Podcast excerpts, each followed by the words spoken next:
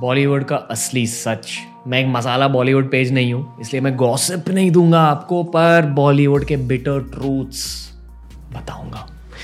मैं कौन होता हूँ बताने के लिए? मैं तो सिर्फ एक यूट्यूबर हूँ, पर मैं एक मीडिया प्रोफेशनल भी हूँ। मेरे प्रोफेशनल नेटवर्क में बहुत सारे ऐसे लोग हैं जो बॉलीवुड में एज क्रिएटिव प्रोफेशनल्स काम करते हैं, directors, producers, upcoming actors, upcoming media professionals, जिनके थ्रू मैंने बॉलीवुड के बारे में बहुत कुछ सीखा है, डार्क साइड के बारे में भी सीखा है, और जो मोटिवेशनल साइड होती है बॉलीवुड की, जिस तरह की मेंटालिटीज होती है, जिन चीज़ों के बारे में पब्लिक को ज़्यादा नहीं पता है, उन सब चीज़ों के बारे में भी बहुत सीखा है। तो इस पॉडकास्ट में मैं दिल से बात करूंगा। पहले तो आपको फेम के बारे में समझाऊंगा। हर किसी को फेमस बनना है, हर किसी को ये चाहिए कि यार मेरे इंस्टा पर मिलियन फॉलोअर्स होने चाहिए, मेरे यूट्यूब पर मिलियन सब्सक्राइबर्स होने चाहिए। क्यों? क्योंकि इंडिया एक स्टेटस ड्रिवन सोसाइटी है, हमें सम्मान चाहिए रहता है। अगर हमने कोई भी डिसरिस्पेक्टफुल चीज़ करी है तो हमारी फैमिली हमें सुनाती है, हमारी फैमिली हमें डराती है कि आप हमारे परिवार का नाम खराब कर दोगे। ये बचपन से हमें बताया जाता है। तो अगर हमें एक ऐसा पाथ मिला जिसकी वजह से हम टॉप ऑफ द सोसाइटी पहुंच जाए, जैसे बॉलीवुड या cricket, we'll grab it with both hands. आज के ज़माने में लोग यूट्यूबर भी बनना चाहते हैं, somewhat for the same reason. हर कोई यूट्यूबर नहीं बन पाता, हर कोई क्रिकेटर नहीं बन पाता, हर कोई बॉलीवुड सुपरस्टार नहीं बन पाता। काफ़ी सारे लोग बॉलीवुड को क्रिटिसाइज़ करते हैं, वीडियोस बनाए जाते हैं कि यार बॉलीवुड में कैसे चुटके भरे हुए हैं। आपको पता भी है कि उन लोगों के स्ट्रगल्स क्या होते हैं, उन लोगों की मेंटालिटी कितनी स्ट्रांग होती है, कितना डिसिप्लिन चाहिए रहता है उस मुकाम तक पहुँचने के लिए। क्या आपको ये पता है कि वहाँ कितने मेंटल हेल्थ इश्यूज होते हैं? क्या आपको ये पता है कि उनकी फैमिलीज किन चीज़ों से गुजरते हैं? एनीवे, पहले खुद के फेम के बारे में बात करूँगा। अक्सर काफ़ी सारे यूट्यूबर्स को लगता है कि they have arrived in life, वो पहुँच चुके हैं, वो फेमस बन चुके हैं। अगर आप एक 10 मिलियन के यूट्यूबर भी हो, मैं आपको ये याद दिलाना चाहूँगा, इंडिया में 500 मिलियन लोगों ने अभी तक इंटरनेट को डिस्कवर भी नहीं किया, उनके हाथों में इंटरनेट पहुँची भी नहीं है।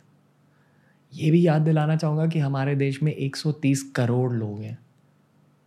एक 10 मिलियन जितना बड़ा यूट्यूबर, 10 मिलियन बड़ा लगता है ना आपको, 10 मिलियन ऑफ 130 करोड़ इज 0.7%। आप 1% ऑफ इंडिया से भी बात नहीं कर रहे हो, 1% ऑफ इंडिया भी नहीं जानता कि आप कौन हो। क्या आप सच में फेमस हो? क्या अमिताभ बच्चन को लगेगा कि आप फेमस हो? आप यूपी बिहार के किसी गांव में जाकर किसी को पूछो कि अमिताभ बच्चन जी कौन है, वो आपको बताएंगे। फिर वहाँ जाके पूछो कि प्यूडीपाई कौन है, वहाँ जाके पूछो कि रणवीर अलाहबादिया कौन है, आपको असलियत पता चलेगी। YouTube fame is very small fame. पर कितने सारे यूट्यूबर्स, कितने सारे व्लॉगर्स शो ऑफ करते कि ये देखो ये मेरी लाइफ स्टाइल है, ये मेरी लाइफ है, ये इतना इन्फ्लुएंस आ गया है, क्योंकि इस छोटी सी दुनिया में वो top of the status game तक पहुँच गए हैं। जिस चीज़ से वो बचपन से डरते थे कि हमारा लो स्टेटस हो जाएगा सोसाइटी में, हम सम्मान नहीं पाएंगे, वो प्रॉब्लम सॉर्ट हो चुका है। क्या मैं खुद मानता हूँ कि मैं फेमस हूँ? आई फील कि मैं बहुत मार्जिनली फेमस हूँ। मैं सोशल मीडिया की छोटी सी दुनिया में फेमस हूँ। पहली बार जब किसी ने मुझे फ़ोटो के लिए पूछा तो मुझे बहुत अच्छा लगा कि यार किसी ने तो पहचान लिया, और वो था I think at the 50,000 subscriber mark.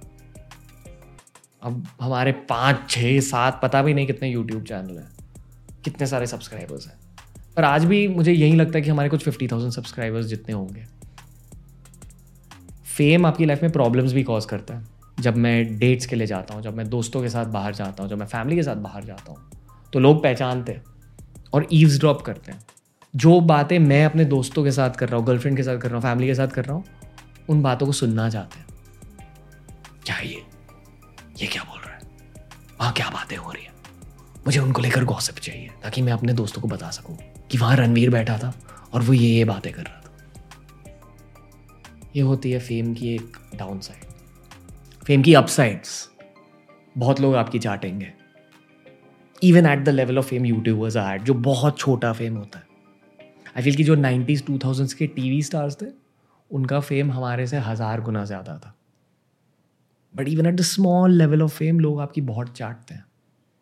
पता है एक इंसान दूसरे इंसान की कब चाटता है? जब उस पहले इंसान को वो चीज़ चाहिए जो दूसरे इंसान को ऑलरेडी मिल चुकी है। वो पावर हो सकता है, वो पैसा हो सकता है, या वो फेम हो सकता है। या अगर आप यूट्यूबर हो, अगर आप एक इन्फ्लुएंसर हो, अगर आपने एक बड़ी सोशल मीडिया की कम्युनिटी अक्यूमुलेट की है, तो जो इंसान आपकी चाटेगा उन्हें चाहिए कि उनका बिजनेस, उनका प्रोडक्ट, उनका नाम, उनका चेहरा आपकी ऑडियंस के सामने पब्लिसाइज हो जाए।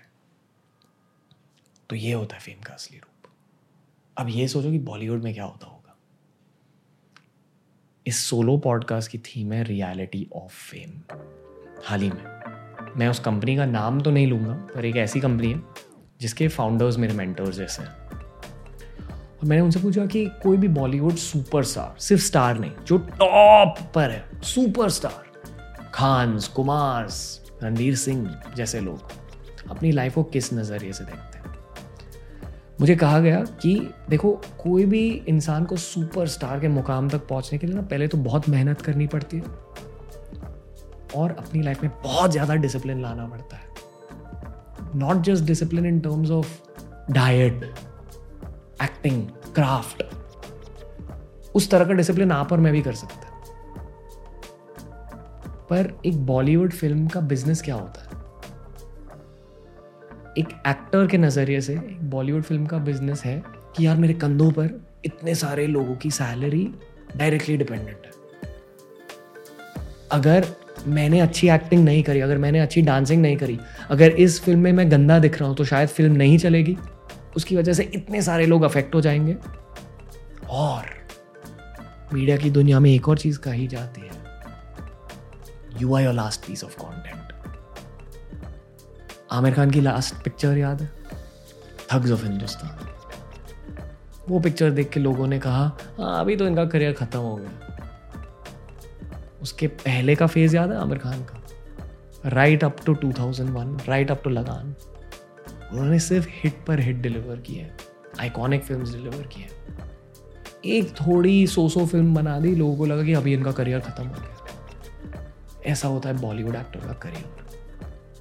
जो मैं कह रहा था ना कि डिसिप्लिन की ज़रूरत होती है, वो डिसिप्लिन सिर्फ आपकी बॉडी को मेंटेन करने के लिए, आपकी डांसिंग की क्वालिटी के लिए, आपकी एक्टिंग के लिए यूज़ नहीं होता। आपको मेंटल डिसिप्लिन भी चाहिए रहता है कि मान लो एक ऐसा दिन आ गया जहाँ आपने फ्लॉप्स देखे, तो आपकी मेंटल हेल्थ ख़राब नहीं होनी चाहिए, आपका फोकस ख़राब नहीं होना चाहिए। फ्लॉप को भूल कर आपको सिर्फ आगे देखना चाहिए। ये होती है एक असली बॉलीवुड एक्टर की मेंटालिटी। कोई भी बॉलीवुड एक्टर अपने हिट्स को इतना ज़्यादा सेलिब्रेट नहीं करता, कोई भी यूट्यूबर एक सक्सेसफुल वीडियो को इतना ज़्यादा सेलिब्रेट नहीं करता। हर बॉलीवुड एक्टर और हर यूट्यूबर हिट या फ्लॉप के बाद एक ही मेंटालिटी में रहता है। मैं टॉप लेवल यूट्यूबर्स और बॉलीवुड एक्टर्स के बारे में बात कर रहा हूँ। वो मेंटालिटी होती है कि जो भी हुआ सो हुआ, अब मैं आगे जाऊँगा या जाऊँगी, I will move on to the next one. ठीक है, अगर आज फ्लॉप हुआ मैं फिर से ट्राई करूँगा या करूँगी। और जिस दिन किसी यूट्यूबर या किसी बॉलीवुड एक्टर को लगा कि नहीं यार अभी नहीं करना है, उस दिन उनका करियर ख़त्म हो जाता है। जब मैं स्कूल में था तब इंडियन ओडीआई क्रिकेट का बहुत ज़्यादा हाइप होता था।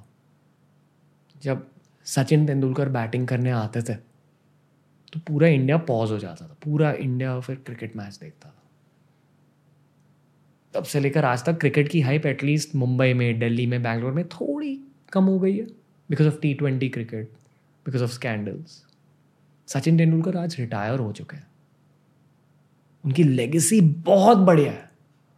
उन्होंने कितने सारे लोगों को इंस्पिरेशन दिया है, क्या बढ़िया डिटर्मिन्ड कहानी लिखी है। पर purely in terms of fame कौन ज़्यादा फेमस है, विराट कोहली या सचिन तेंदुलकर? सबका बाप टाइम होता है, समय। अगर आप आज फेमस हो वो सिर्फ एक टेम्पररी मोमेंट है। हर कोई अमिताभ बच्चन नहीं बन सकता। मुझे आपको ये भी याद दिलाना है कि अमिताभ बच्चन ने भी एक बहुत डार्क फेज देखा था 90s में। वो बैंकक्रप्ट हो चुके थे। 70s 80s के सुपरस्टार अमिताभ बच्चन बैंकक्रप्ट हो चुके थे 90s में। 2000s में मोहब्बतें और कभी खुशी कभी गम और KBC के थ्रू उनके पॉकेट्स फिर से भरे, इसलिए वो आज तक काम करते जा रहे हैं। क्यों? उसी डिसिप्लिन मेंटालिटी की वजह से। हम इतने सारे छोटे मोटे एक्टर्स और एक्ट्रेसेस को देखते हैं जिन्होंने कोई कोई हिट फिल्म्स दी है और उन्हें लगता है कि हाँ यार अभी I have made it, this is my career. And before you know it, उनका करियर खत्म हो जाता है। ये होता है फेम का असली नेचर। तो जो मेरे मेंटर्स थे, मैंने उनसे पूछा कि एक बॉलीवुड एक्टर अपने करियर को किस नजरिए से देखता है? अगर फेम इतना टेम्पररी है कि आज सचिन तेंदुलकर भी उतना फेमस नहीं है, अगर आज शाहरुख खान भी उतना फेमस नहीं है, तो फिर एक बॉलीवुड सुपरस्टार किस नजरिए से अपने फेम को देखता है? उन्होंने मुझे थोड़ा सा बिजनेस ज्ञान दिया। उन्होंने मुझसे कहा कि कोई भी बॉलीवुड एक्टर, कोई भी यूट्यूबर, कोई भी फेमस इंसान पैसे तो कमाएगा, आम इंसान से ज़्यादा पैसे कमाएगा, पर अगर आपको लग रहा है कि वो 100 करोड़ 1000 करोड़ जितने पैसे कमाएगा, तो यू आर रॉन्ग। उतने पैसे नहीं होते इस इंडस्ट्री में। दिखावा बहुत होता है कि ये देखो, ये है मेरी गाड़ी, ये है मेरी लाइफस्टाइल, ये मेरे कपड़े। क्या आपको ये पता है कि कितने सारे म्यूज़िक आर्टिस्ट हैं जो बड़ी बड़ी गाड़ियाँ में घूमते हैं, जो बहुत ज़्यादा फैंसी कपड़े पहनते हैं, अपने गानों में भी अपने फेम के बारे में बात करते हैं, पर वो रियल लाइफ में शायद बैंकरप्ट होंगे। वो स्ट्रगल कर रहे हैं अपनी रियल लाइफ में। ये ऑन द फ्रंट आपको दिखता नहीं, क्योंकि आप एक ऑडियंस मेंबर हो। मीडिया इंडस्ट्री में पता रहता है कि क्या क्या हो रहा है। हर फेमस और एम्बिशियस इंसान के करियर में एक ऐसा मोमेंट आता है जहां आपको फेम के नेचर के बारे में पता चलता है। आपको पता चलता है कि यार आज मैं रेलेवेंट हूँ, पर कल मेरा रेलेवेंस चला जाएगा। और इस मोमेंट तक पहुँचने पर वो यूजुअली वन ऑफ टू चीज़ें करते हैं। पहली ऑप्शन, एक बढ़िया पर्सनल फाइनेंस गेम, अपने पैसों को अच्छे से इन्वेस्ट करते हैं, स्टॉक्स में, म्यूचुअल फंड्स में, पीएमएस फर्म्स में, कभी कभी ब्रांड्स में इक्विटी ले लेते हैं और उस ब्रांड के ब्रांड एम्बेसडर बन जाते हैं। पर दूसरी ऑप्शन, खुद को लेकर एक प्रोडक्ट बना देते हैं। Being human clothing, red chillies entertainment, purple payable productions, Priyanka Chopra का प्रोडक्शन हाउस। इन सारे लोगों ने ऐसी चीज़ें क्यों की हैं? ऐसे प्रोडक्शन हाउसेस क्यों खोले? क्योंकि उनके दिल के अंदर इतनी ज़्यादा आग है कि यार हम यहाँ तक पहुँचे अपने डिसिप्लिन के थ्रू, अभी और क्या कर सकते हैं? क्या लगता है आपको शाहरुख खान आज कैसे कमा रहे हैं? मूवीज़ करके। कहा जाता है कि वो मूवीज़ के लिए चार्ज भी नहीं करते, ब्रांड से कमाते हैं और अपने बिजनेस इन्वेस्टमेंट से कमाते हैं, अपने खुद के बिजनेस से कमाते हैं। उनको शायद कमाने की ज़रूरत भी नहीं है, पर सिर्फ अपने एम्बिशन की वजह से आज तक रेड चिलीज एंटरटेनमेंट ऑफिस में वो काम करते हैं शाहरुख खान। ये होती है बॉलीवुड की मोटिवेशनल असलियत। हर यूट्यूबर, हर बॉलीवुड स्टार के लाइफ में जो एम्बिशियस रहते हैं, उनकी लाइफ में एक ऐसा मोमेंट आता है जहाँ वो बिजनेस के बारे में सोचने लगते हैं। और क्या कर सकते हैं अपनी लाइफ के साथ? प्रोडक्शन हाउस खोल सकते हैं, सेटिस्फैक्शन मिलेगी। मैं एक ही साल में 4 मूवीज़ कर पाऊंगा, उन मूवीज़ में एक्ट किए बिना। ये होती है बॉलीवुड की असलियत। हमेशा खुद को चैलेंज करते रहते हैं बॉलीवुड एक्टर्स, और अगर आपने खुद को चैलेंज नहीं किया, आप फेड आउट हो जाओगे। बचपन में मेरे फेवरेट एक्टर्स थे इमरान खान, आमिर खान के नेफ्यू। आज वो कहाँ हैं? क्यों एक्ट नहीं कर रहे? हरमन बवेजा का नाम सुना? उनकी इतनी हाइप थी जब वो डेब्यू किया था उन्होंने, वो लव स्टोरी 2015 में। आज वो कहाँ है? यार इनकी बातें छोड़ दो। मेरे एक फेवरेट सुपरस्टार थे बचपन में, one of my favourite actors from my childhood, Sunny Deol. I am sure कि वो फाइनेंशियली सेट है, पर क्या वो आज फेमस है? अगर उन्होंने आज इंस्टाग्राम अकाउंट स्टार्ट किया, उन्हें शायद 50,000 या 1 लाख लाइक्स भी नहीं मिलेंगे। किसी आम यूट्यूबर को 2 लाख लाइक, 3 लाख लाइक मिल ही जाता है। ये होती है फेम की असलियत। इसलिए जो मेरे यूट्यूब के कोलीग्स हैं, जिन्हें लगता है कि यार मेरिट, यार मैं अभी पार्टी का स्टार हूँ, I am the centre piece, मैं हमेशा उन्हें याद दिलाता हूँ कि यार you have to keep working for it. That's the curse of fame. अगर आपको फेम चाहिए ना थ्रू आउट लॉन्ग टर्म, आपको री इन्वेंशन करना पड़ेगा, अक्षय कुमार की तरह, प्रियंका चोपड़ा की तरह। यहाँ तो आपको दुगने हार्डवर्क के साथ काम करना पड़ेगा। यहाँ अगर आपको फेम नहीं चाहिए, अगर आपको सिर्फ पावर चाहिए, अगर आपको सिर्फ ग्रोथ चाहिए, तो फिर बिजनेस की गेम खेलो, जैसे मैं खेल रहा हूँ। मुझे लाइफ में इतना ज़्यादा फेम नहीं चाहिए कि मैं घर से ना निकल पाऊँ।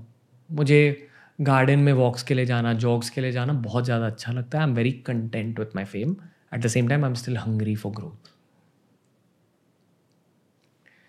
इस हंगर की वजह से ही लोग डिसिप्लिन रहते हैं और इस डिसिप्लिन की वजह से कुछ कुछ लोगों को मेंटल हेल्थ इश्यूज़ होने लगते हैं और उन मेंटल हेल्थ इश्यूज़ को टैकल करने के लिए ड्रग्स का कल्चर, इनफिडेलिटी या बहुत ज़्यादा सेक्स का कल्चर, अपने पार्टनर पर चीटिंग करने का कल्चर, वो फॉर्म हो जाता है मीडिया इंडस्ट्री में क्योंकि बहुत ज़्यादा प्रेशर रहता है। शायद आप घर से नहीं निकल सकते और अगर आप घर से नहीं निकल रहे तो आप क्या कर रहे हो? आप घर पे बैठे हुए हो, आपका ऑन्टराज, आपके मैनेजर्स, आपकी पूरी टीम आपके साथ है। और अक्सर क्या होता है ना, ये युवाल नोआ हरारी ने भी कहा था। युवाल नोआ हरारी एक फिलोसोफर, एक हिस्टोरियन है। उन्होंने ये कहा कि कोई भी पावरफुल इंसान या कोई भी फेमस इंसान को हमेशा रियलिटी की असली वर्जन नहीं दिख सकती क्योंकि उनके आसपास हमेशा कोई ना कोई ऐसा डेफिनेटली रहेगा जो उनकी हमेशा चाटते रहेगा।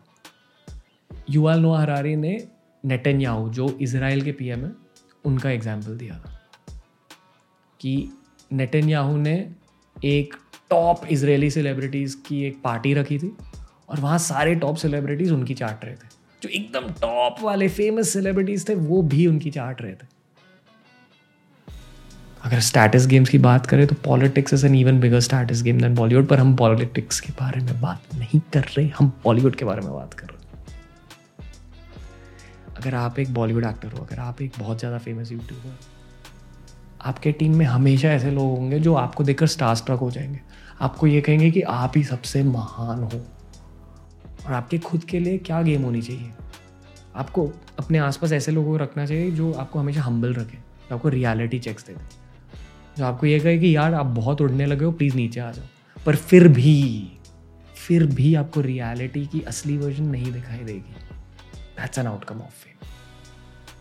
और इसी कॉकटेल की वजह से, इसी मुश्किल कॉकटेल की वजह से लोग ड्रग्स करने लगते हैं क्योंकि ऑलरेडी रियलिटी से निकल चुके हैं। उन्हें रियलिटी से और भी दूर जाना है या ज़्यादा घुसना है। कभी कभी ड्रग्स से वीड करके, LSD करके आपका पूरा पर्सपेक्टिव बदल जाता है। अगर आपके लाइफ में बहुत ज़्यादा टेंशन है तो उस टेंशन से दूर हट के आप चिल कर सकते हो। उस 1 घंटे के लिए, उस 2 घंटे के लिए आप सुपरस्टार नहीं हो, आप सिर्फ एक एन्जॉयमेंट का एक पैकेट हो। जैसे लेज़ का पैकेट होता है ना, अंदर होते हैं चिप्स, एक एन्जॉयमेंट के पैकेट के अंदर होते हैं मेंटल ऑर्गेजम्स, इमोशनल ऑर्गेजम्स।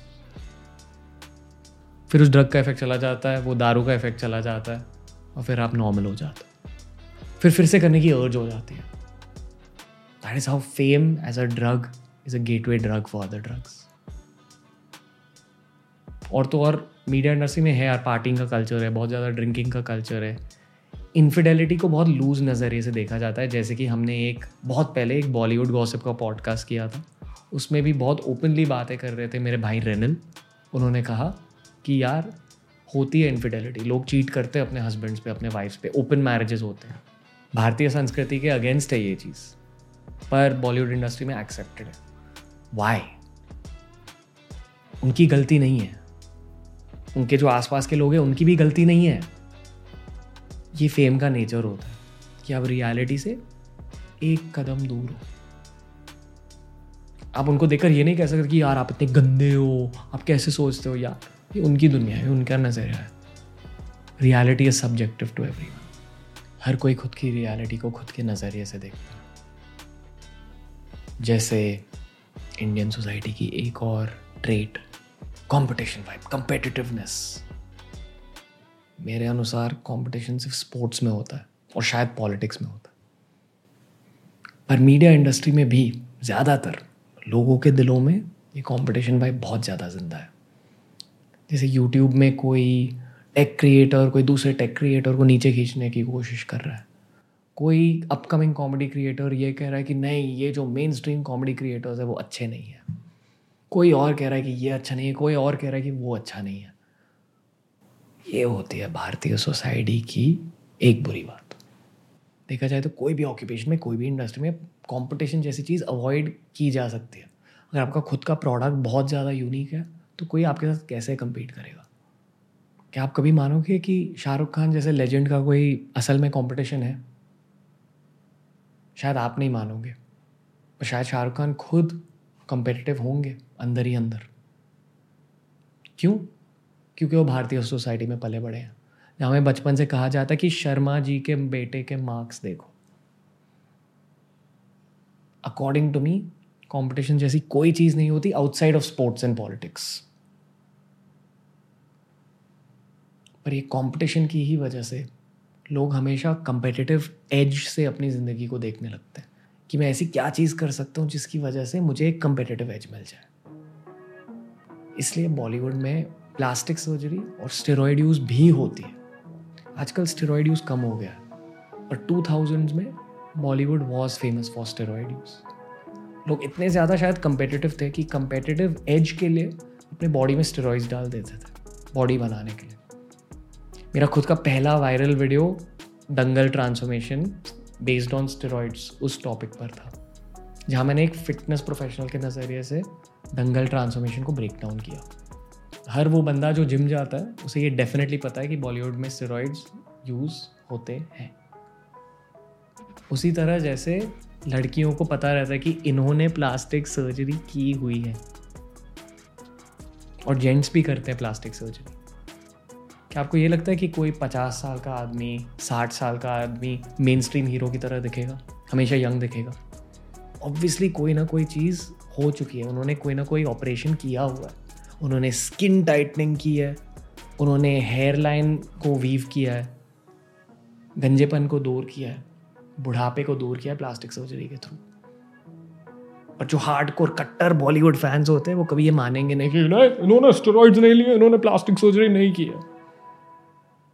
आंखें खोलो यार, द लेट सुशांत सिंह राजपूत की डेथ के पहले क्या आपको ये लगा कि बॉलीवुड इतनी ज़्यादा मर्की प्लेस हो सकती है, इतना ज़्यादा डार्कनेस हो सकता है? पर पूरे देश की आंखें खुल गई कि शेट ये भी होता है। तो ये सोचो कि कितने सारे ऐसे सीक्रेट्स हैं जो आज तक पब्लिक आय में नहीं निकले। छोटू सी गॉसिप दे देता हूँ आपको, मैंने ब्लैक मैजिक काला जादू के भी रूमर सुने हैं बॉलीवुड के लेकर, सेटनिज्म के भी रूमर सुने, पर खैर that's not what this podcast is about. ये पॉडकास्ट है एक ऐसी इंडस्ट्री के बारे में जिसे लोग एक मुकाम पर रखते हैं। ठीक है, I understand content drives culture और ultimate form of content is Bollywood,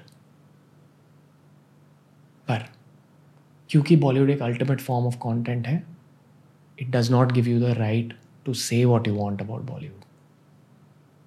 किसी को बाहर से देखकर ये आप ये नहीं कह सकते कि वो इतना हरामी इंसान है। उनके भी सर्कमस्टांसेस थे, उनकी लाइफ की जर्नी थी। And it also does not give you the right to worship Bollywood. Bollywood actors actresses को देखकर आपको ये नहीं करना चाहिए कि यार आप ही मानो, आप भगवान हो। भगवान सिर्फ एक होता है जो हर इंसान के लिए एक अलग डेफिनेशन लेता है। भगवान, यूनिवर्स, एनर्जीज, जो भी, वो होता है भगवान। बॉलीवुड एक्टर्स एक्ट्रेसेस इंसान होते हैं, उनसे भी गलतियाँ होती हैं, उनके भी स्ट्रगल्स होते हैं, और आप ही की तरह उनके लाइफ में भी मसाला है। द ओनली डिफरेंस इज़ कि उनका मसाला पूरा देश देखता है, पूरा देश सेलिब्रेट करता है। क्यों? क्योंकि इंडिया एक स्टेटस ड्रिवन सोसाइटी है, और जब तक इंडिया स्टेटस ड्रिवन सोसाइटी बनकर रहेगी, वेल्थ पर नहीं फोकस करेगी, कुणाल शाह, धीरूभाई अंबानी, निखिल कामत, नितिन कामत जैसे एंटरप्रेन्योर्स को नहीं सेलिब्रेट करेगी, उन्हें सम्मान नहीं देगी, इंडिया स्टेटस ड्रिवन सोसाइटी ही बनकर रहेगी। And I am not hopeful for the next 100 years। मुझे लगता है कि अगले 100 सालों तक ये स्टेटस ड्रिवन सोसाइटी ही बनकर रहेगी। मोस्टली अगर ऑन एन एवरेज आप किसी बच्चे को पूछोगे कि आपको एक्टर बनना है या बिजनेसमैन बनना है, तो मोस्टली वो एक्टर कहेगा, शायद क्रिकेटर कह देगा, but every kid wants be an actor in this country. कितने बच्चों को एंटरप्रेन्योर बनना है, कितने बच्चों को एक जॉब क्रिएटर बनना है। ये तो दादाजी जैसी बातें हो गई, बोरिंग बातें हो गई। इतना मसालेदार थंबनेल डाला था तो अभी आप कैसे बातें कर रहे हो? I am just giving you a perspective of status driven games. जब मैं दूसरे लोगों की बड़ी बड़ी गाड़ियों में घूमता हूँ, मैंने टी शर्ट जीन्स पहन रखी है, उन्होंने जैकेट्स पहने हैं, स्नीकर्स पहने हैं, चश्मे पहने हैं। हम जस्ट लाइक यार क्या कर रहे हो, ये टेम्पररी है। जितना पैसा आपने अपने आउटफिट पर खर्च किया है, जितना पैसा गाड़ी पर खर्च किया, आप पीएमएस फंड में डाल सकते हो, पर्सनल फाइनेंसेस में डाल सकते हो, But I guess not everyone is a BeerBiceps subscriber and a listener of The Ranveer Show. अगर आपको ये पॉडकास्ट से वैल्यू मिला, आई एम ग्लैड. मेरी इंटेंशन नहीं थी कि आपको वैल्यू मिले इससे. मैं बस कुछ थॉट्स शेयर कर रहा था, मसालेदार थंबनेल डाल दिया. बट जो भी चीज़ें मैंने कही है ये होती है. ऑब्वियसली मैं नाम नहीं लूँगा, मैं नाम नहीं ले सकता लोगों के, I will get into trouble. पर ऐसी चीज़ें होती हैं. बॉलीवुड की बहुत ऐसी डार्क सीक्रेट्स हैं जिनके बारे में आपको बहुत कम पता है, और आपको अपनी खुद की लाइफ पर फोकस करना चाहिए. और अगर आपने अपनी खुद की लाइफ पर नहीं फोकस करा तो फिर ज़िंदगी भर बिग बॉस देखते रहो. नमस्ते, thank you. I hope you enjoyed this episode of the Ranveer show.